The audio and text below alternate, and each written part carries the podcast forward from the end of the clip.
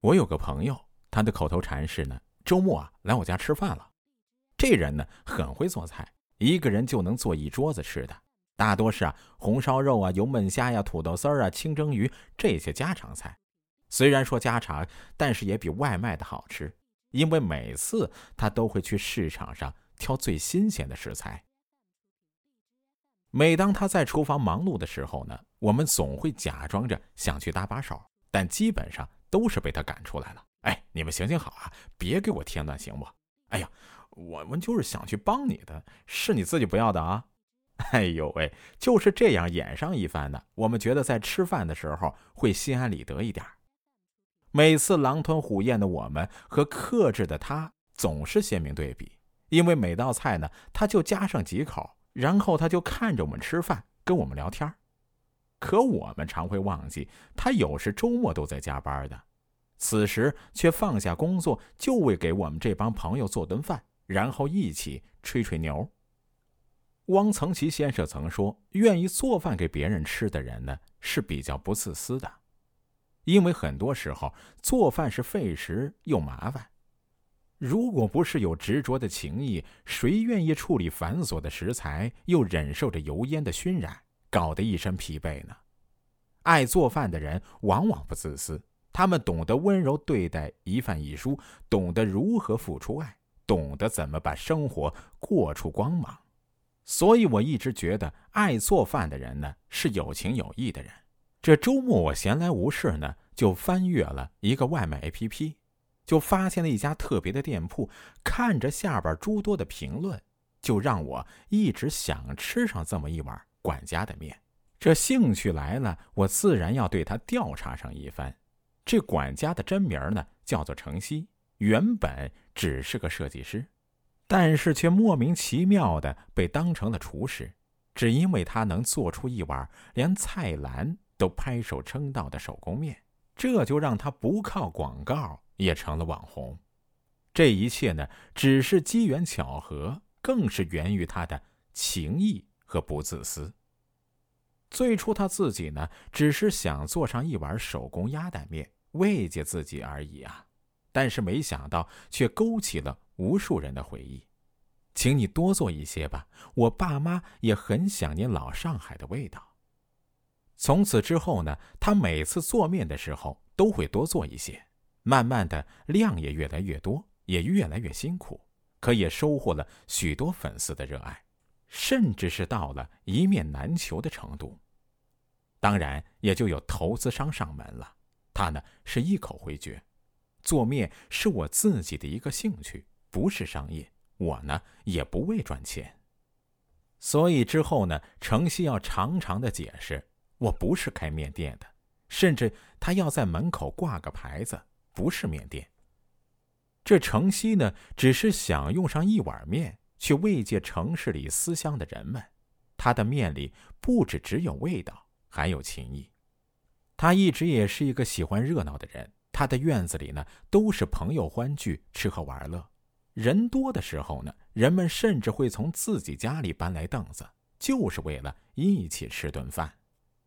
有一回，一个粉丝说。家父生日将近，也算半个老饕，且喜爱面食。我受限呢，无法赶至他的身边庆祝。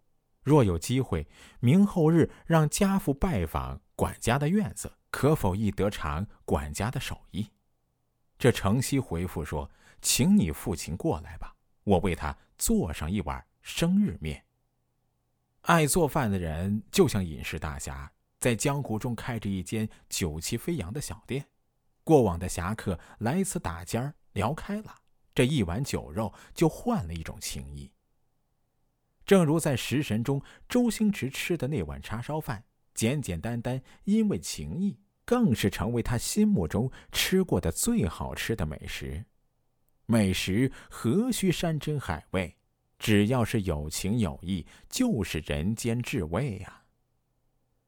这爱做饭的人呢，都是很温柔的。可是，在现代家庭常见的一幕是什么呢？妻子在厨房里手忙脚乱，丈夫在沙发上坐享其成。倘若菜色不合胃口，还要指指点点。俨然一副尝遍百味的美食家呀。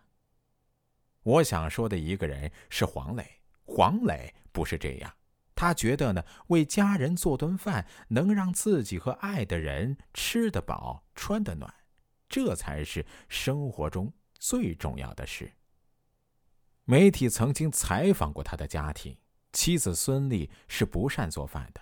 黄磊是为了能让家人吃上好饭好菜，也为了不让妻子劳累，温柔的他呢就担起了大梁，兜起了围裙，掌勺颠锅，更是不时的絮絮叨叨。这糖醋排骨要是加上冷水，这个肉呢就会变得很紧，就不烂了。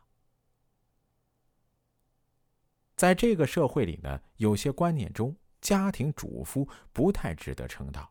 可黄磊并没有因此没面子，他是穿梭在厨房的烟火中，反而呢是显得他的温柔与魅力。那是一种对生活的温柔，对家庭的温柔，甚至是对观众的温柔。还记得在某一期的综艺节目里，戚薇做客点了一道熏鱼。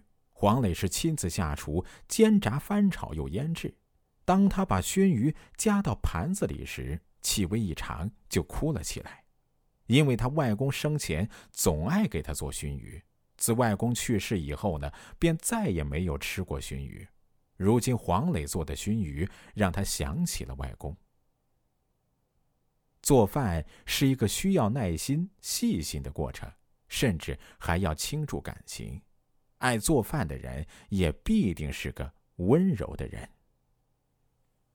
张曼玉也曾说过：“到了我这个年龄，最喜欢的是一个煮的一手好菜的男人。这男人的责任呢，是既能穿梭在枪林弹雨中，也能徘徊于人间的烟火里。爱做饭的男人，既是扛住了外面的狂风暴雨，回身呢。”也能用温柔盈满家里的角落。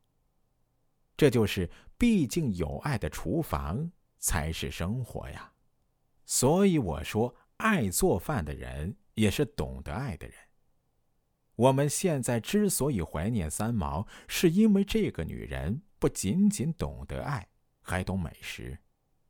她囿于厨房，真正让荷西感受到了女人最体面的爱。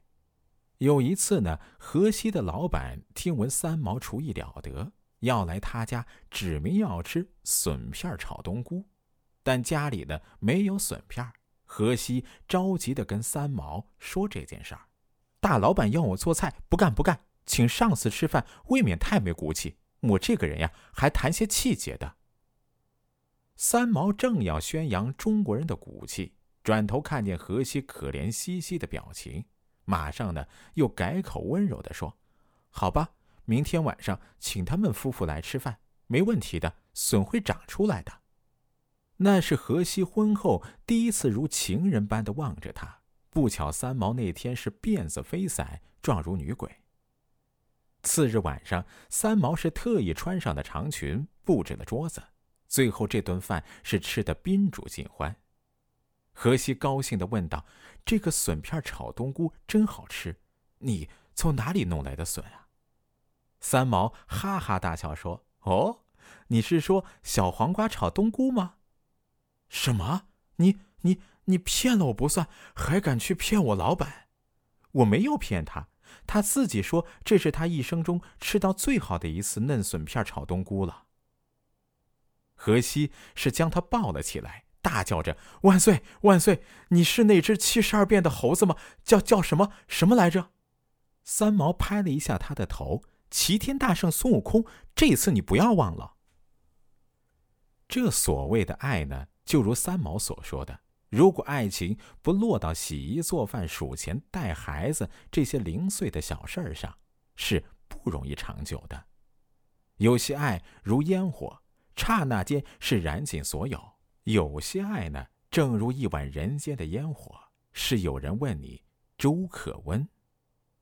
作家张晓峰也曾说过一段话，大意是一个女人熬到金婚，会烧五万四千多顿饭。她把厨房用火供成了庙宇，她自己是祭司，比任何僧侣都虔诚。一日三举，寒暑不断，那里面一定有些什么执着，一定有些什么令人落泪的温柔。那里面如果不是爱的话，还能是什么呢？如果那个做了五万四千顿饭的女人不懂爱，那谁还懂爱呢？这个世界唯爱与美食不可辜负，有了爱，美食才真正能称之为疲惫生活里的温柔梦想。人这辈子呢，会遇到许多陪你吃饭的人，但很难遇到愿意为你做饭的人。他们在厨房里忙碌，日复一日的油烟让皮肤老化，双手粗糙，只为的是把你空虚的胃伺候好，让你感受到这人间烟火里的温暖。厨房应是家里最温暖的地方，有了我们的理解与关心，才让做饭的他呢，不至于跟锅碗瓢盆一样的孤零零。